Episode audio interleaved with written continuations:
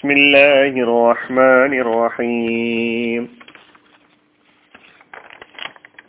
ഖുറാൻ പാരായണ നിയമം അതാണ് നമ്മളിപ്പോൾ ഏതാനും ക്ലാസ്സുകളിലൂടെ കേട്ടുവരുന്നത് തഫീം തർക്കീഖ് എന്ന പേരിൽ രണ്ട് നിയമങ്ങൾ നമുക്ക് ഖുറാൻ പാരായണ നിയമവുമായി ബന്ധപ്പെട്ട് മനസ്സിലാക്കാനുണ്ട് അക്ഷരങ്ങളുടെ ഉച്ചാരണവുമായി ബന്ധപ്പെട്ട് കിടക്കുന്ന അക്ഷരങ്ങൾക്ക് ഉണ്ടാകുന്ന സവിശേഷതകളുമായി ബന്ധപ്പെട്ട് കിടക്കുന്ന രണ്ട് നിയമങ്ങളാണ്. അറബി അക്ഷരങ്ങളിൽ ചില അക്ഷരങ്ങൾ കനം കൂട്ടി പറയേണ്ട അക്ഷരങ്ങളുണ്ട്. അത് കനം കൂട്ടി പറയുന്നതിനാണ് തഫ്ഹീം എന്ന് പറയാം. വായ നിറച്ച് കനത്തിൽ പറയേണ്ട അക്ഷരങ്ങൾ അപ്പൊ അങ്ങനെ പറയുമ്പോൾ തഫീം ഉണ്ടാകുന്നു. കനപ്പിച്ച് പറയൽ എന്ന് പറയുന്ന സംഗതി ഉണ്ടാകുന്നു. എന്നാൽ മറ്റു ചില അക്ഷരങ്ങൾ എന്നാൽ കൂടുതൽ അക്ഷരങ്ങൾ എന്ന് തന്നെ പറയാം. അറബി അക്ഷരമാലയിലെ കൂടുതൽ അക്ഷരങ്ങളും തർക്കീക്കാക്കി അതായത് മൃദുവായി കനം കുറച്ച് ഉച്ചരിക്കേണ്ട അക്ഷരങ്ങളാണ്. ഉദാഹരണം പറഞ്ഞാൽ രണ്ടക്ഷരങ്ങൾ മാത്രം ഉദാഹരണം പറഞ്ഞിട്ട് ബാക്കി വിശദീകരണങ്ങളിൽ കടക്കാം. നമുക്ക് പരിചയമുള്ള രണ്ടക്ഷരങ്ങൾ. ഒന്ന് ത്വ രണ്ട് ത. ഈ രണ്ടക്ഷരങ്ങളും അതിന്റെ ഉത്ഭവസ്ഥാനത്തെ കുറിച്ചൊക്കെ നേരത്തെ മനസ്സിലാക്കിയിട്ടുണ്ട്. ത്വ എന്നത് ത്വ. അത് കനപ്പിച്ച് പറയേണ്ട അക്ഷരമാണ്. ത എന്നത് അങ്ങനെ കനപ്പിച്ച് പറയേണ്ടതില്ല.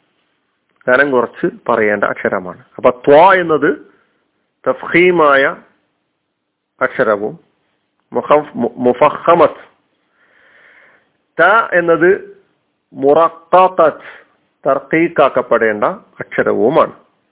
മൃദുവായി കനം കുറച്ച് പറയേണ്ട അക്ഷരമാണ്. ഇതെന്തുകൊണ്ടാണ്? അതായത് ത്വ എന്ന് നമ്മൾ പറയുമ്പോൾ ഉച്ചരിക്കുമ്പോൾ ത്വ. നമ്മുടെ നാവ് മേലണ്ണാക്കിന്റെ ഭാഗത്തേക്ക് അല്ലെങ്കിൽ മേലണ്ണാക്കിലേക്ക് ഉയരുകയാണ്. അതുകൊണ്ട് തന്നെ ത്വ എന്ന അക്ഷരത്തെ ഇസ്തിയലായിന്റെ അക്ഷരമാണെന്നാണ് പറയാ ഇസ്തിയലാൽ ഒലുവ് മേലോട്ട് വരുന്നത് നമ്മുടെ നാവ് മേലോട്ട് മേലണ്ണാക്കിന്റെ ഭാഗത്തേക്ക് ഉയരാണ് ത്വ എന്ന് പറയുമ്പോൾ. എന്നാൽ ത എന്ന് പറയുമ്പോൾ അത് ഉച്ചരിക്കുമ്പോൾ നമ്മുടെ നാവ് അടിഭാഗത്തേക്ക് താഴുന്നു. അപ്പോൾ നമ്മുടെ നമ്മൾ അതിനെ കനം കുറച്ചിട്ടാണ് പറയാ. താ എന്ന അക്ഷരത്തെ ഇസ്തിഫാൽ ഹുറൂഫുൽ ഇസ്തിഫാൽ. ഒന്ന് ഇസ്തിഫലാണ് മറ്റൊന്ന് ഇസ്തിഫാലാണ്. ഇവിടെ ആദ്യം നമ്മൾ മനസ്സിലാക്കേണ്ടത് ത്വാ എന്ന വർഗത്തിൽപ്പെടുന്ന ഇസ്തിഫല എന്ന് ഞാൻ നേരത്തെ പറഞ്ഞിട്ടുള്ള ഏഴ് അക്ഷരങ്ങൾ അറബി അക്ഷരമാലയിലുണ്ട്. ഏഴ് അക്ഷരങ്ങൾ. അത് ഏതെല്ലാമാണെന്ന് നിങ്ങൾ ആദ്യം മനസ്സിലാക്കുക.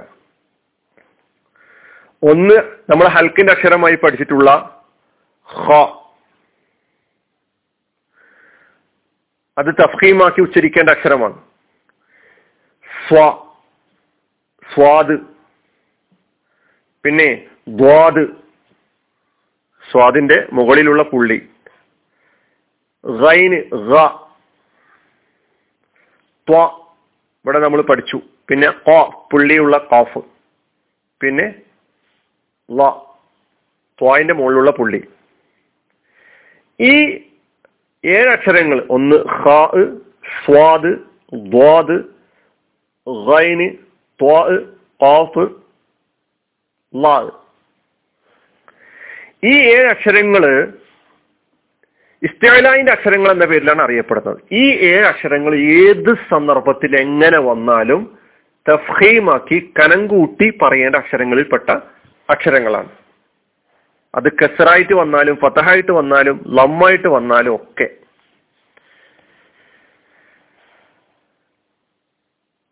ഉദാഹരണത്തിന് വഹസ്വീല. വഹസ്വീല മാഫി സുദൂർ സ്വാദ്. വായ നിറച്ച് പറയാണ്. കനത്തിൽ ഖോലാഫ. ഗൈരിൽ മഖ്ബൂബി ഗൈന്. അപ്പൊ ഈ ഏഴ് അക്ഷരങ്ങളെയും തഫ്ഹീമാക്കണം. അതിൽ പിന്നെ നമ്മൾ വേറെ ചർച്ച ചെയ്യേണ്ട ആവശ്യം വരുന്നില്ല. പിന്നെ രണ്ടാമത് നമ്മൾ അറിയേണ്ടത് അലിഫ് ലാമ് റാ എന്നീ മൂന്ന് അക്ഷരങ്ങളെ കുറിച്ചാണ്. അതിന് നമ്മളിപ്പോൾ അലിഫും ലാമും മാത്രം മനസ്സിലാക്കാം. അലിഫും ലാമും റാവും എന്ന് മൂന്നക്ഷരങ്ങളെ പ്രത്യേകം പറഞ്ഞത് ഈ മൂന്നക്ഷരങ്ങൾ ചില സന്ദർഭങ്ങളിൽ തഫീമായിട്ടും ചില സന്ദർഭങ്ങളിൽ തർക്കീക്കായിട്ടും ഉച്ചരിക്കപ്പെടാറുണ്ട്. അതുകൊണ്ടാണ്.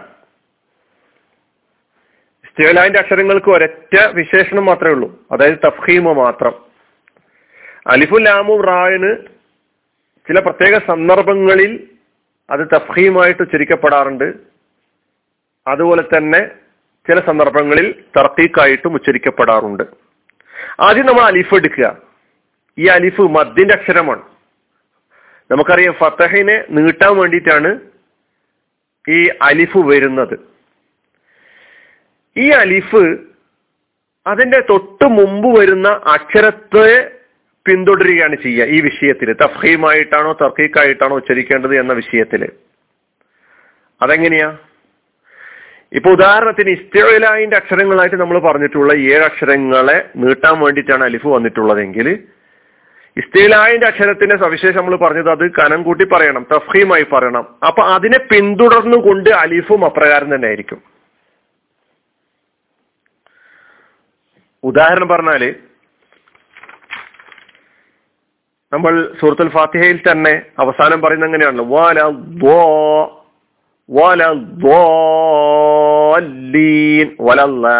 എന്ന് പറയരുത്. അലിഫിനെയും നമ്മൾ എന്താക്കുകയാണ് ആ മുഖ മുഫഹമത്തായ തഫീമാക്കി ഉച്ചരിക്കേണ്ട ഇസ്തേലായിന്റെ അക്ഷരത്തെ തോട് പിന്തുടർന്നുകൊണ്ട് ഈ അലിഫും അതിലേക്ക് ലയിച്ചിരിക്കുകയാണ് തഫീമിന്റെ രൂപത്തിൽ തന്നെ. ഖാലിഖ്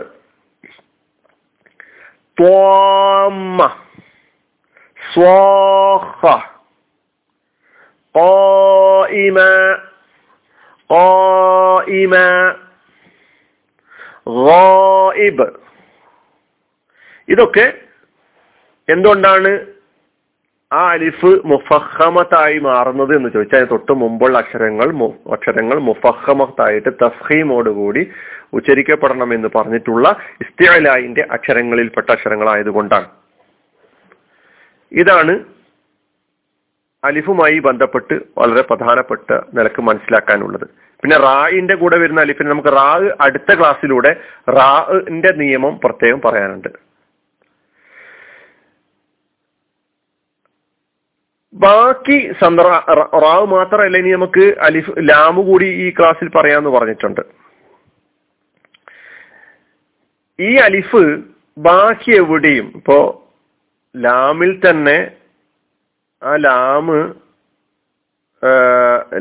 ലാമിൽ വരുന്ന അലിഫ് മുഫഹമത്താകുന്നത് അള്ളാഹ് എന്ന ഇസ്മുൽ ജലാല ഈ മഹത് നാമത്തോടൊപ്പം വരുമ്പോൾ മാത്രമാണ് ഇപ്പൊ അള്ളാഹ് എന്ന സവിശേഷമായ തുല്യതയില്ലാത്ത ഈ ഒരു നാമം ഈ നിസ്തുലമായ നാമത്തിന് അതിന്റെ ഉച്ചാരണത്തിലും സവിശേഷതയുണ്ട് മറ്റൊന്നിനോടും സാദൃശ്യമില്ലാത്ത. ഈ ലാമ് അതിന് പ്രത്യേകം പിന്നെ നിയമമുണ്ട്. അപ്പൊ ആ നിയമം മനസ്സിലാക്കുമ്പോൾ അവിടെ വരുന്ന അലിഫ് അള്ളാഹ് എന്ന് നീട്ടാൻ വേണ്ടി ഉപയോഗിക്കുന്ന അലിഫ്. അപ്പൊ അവിടെ എന്താണോ തഫീമായിട്ടാണ് വരുന്നതെങ്കിൽ തഫീമായിട്ടായിരിക്കും അലിഫും വരിക. തർക്കീക്കായിട്ടാണ് വരുന്നതെങ്കിൽ തർക്കീക്കായിട്ടായിരിക്കും ആ അലിഫ് വരിക. ബാക്കി ഏത് സന്ദ ഏത് അക്ഷരങ്ങളുമായിട്ടും നമ്മുടെ ഈ അലിഫ് വന്നാൽ തഫീമ് പാടില്ല തർക്കീക്കായിട്ടാണ് ഉച്ചരിക്കേണ്ടി വരിക. ഉദാഹരണത്തിന് ഇയോക്ക എന്ന് പറയില്ല വസ്സമായി വസ്സമായി എന്ന് പറയില്ല വസ്സമായി قل أعوذ برب الناس برب الناس എന്ന് പറയില്ല അപ്പൊ അത് ഇപ്പൊ നമ്മളിവിടെ അലിഫിനെ സ്വയം അത് തർക്കീക്കാണെന്നോ അല്ലെങ്കിൽ സ്വയം അത് തഫീമാണെന്നോ പറയാൻ പറ്റുകയില്ല. അത് ഏതൊരു അക്ഷരത്തോട് ചേർന്നുകൊണ്ടാണ് ഏതൊരു അക്ഷരത്തെ നീട്ടാൻ വേണ്ടിയിട്ടാണോ ഏതൊരു അക്ഷരത്തിന്റെ ഫത്തഹിനെ നീട്ടാൻ വേണ്ടിയിട്ടാണോ വന്നിട്ടുള്ളത് ആ അക്ഷരത്തിന്റെ സ്വഭാവം എന്താണോ അതിനനുസരിച്ചായിരിക്കും ഈ അലിഫിന്റെ സ്വഭാവം. ബാക്കി എല്ലാ അക്ഷരങ്ങളും അതായത്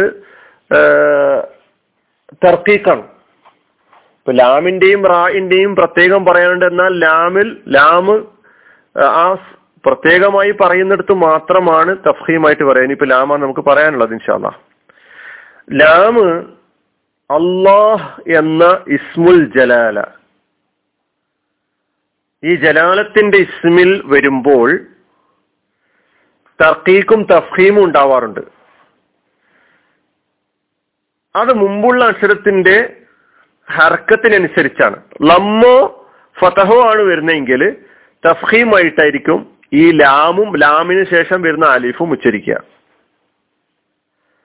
ഉദാഹരണത്തിന് കുൽ ഹുവല്ലാഹ് കുൽ ഹുവല്ലാഹു അഹദ് അല്ലാഹ് മൻ ഇലാഹുൻ ഗൈറുല്ലാഹ് അല്ലാഹുമ്മ.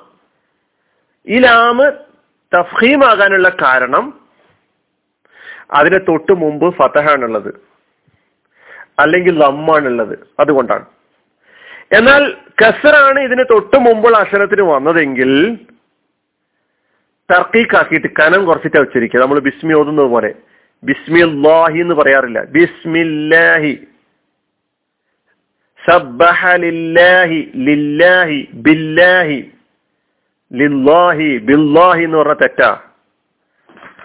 കനം കുറച്ച് ഉച്ചരിക്കണം ഇവിടെ മാത്രമാണ് ലാമിൻ ഈ രണ്ട് നിയമങ്ങൾ. അത് അള്ളാഹ് എന്ന ജലാലത്തിന്റെ ഇസ്മുമായി ബന്ധപ്പെട്ട് അതിന് തൊട്ടു മുമ്പ് വരുന്ന ഹർക്കത്തിന്റെ വ്യത്യാസം അനുസരിച്ച് ലമ്മോ ഫതഹോ ആണെങ്കിൽ തഫീമും കസറാണെങ്കിൽ തർക്കീക്കുമായിട്ടാണ് അള്ളാഹ് എന്ന ഈ ജലാലത്തിന്റെ ഇസ്മു ഉച്ചരിക്കപ്പെടുക. ബാക്കി സന്ദർഭങ്ങളിലെല്ലാം ലാമ് തർക്കീക്കായിരിക്കും കനം കുറച്ച് പറയേണ്ട ഉച്ചരിക്കേണ്ട സ്ഥലങ്ങളായിരിക്കും.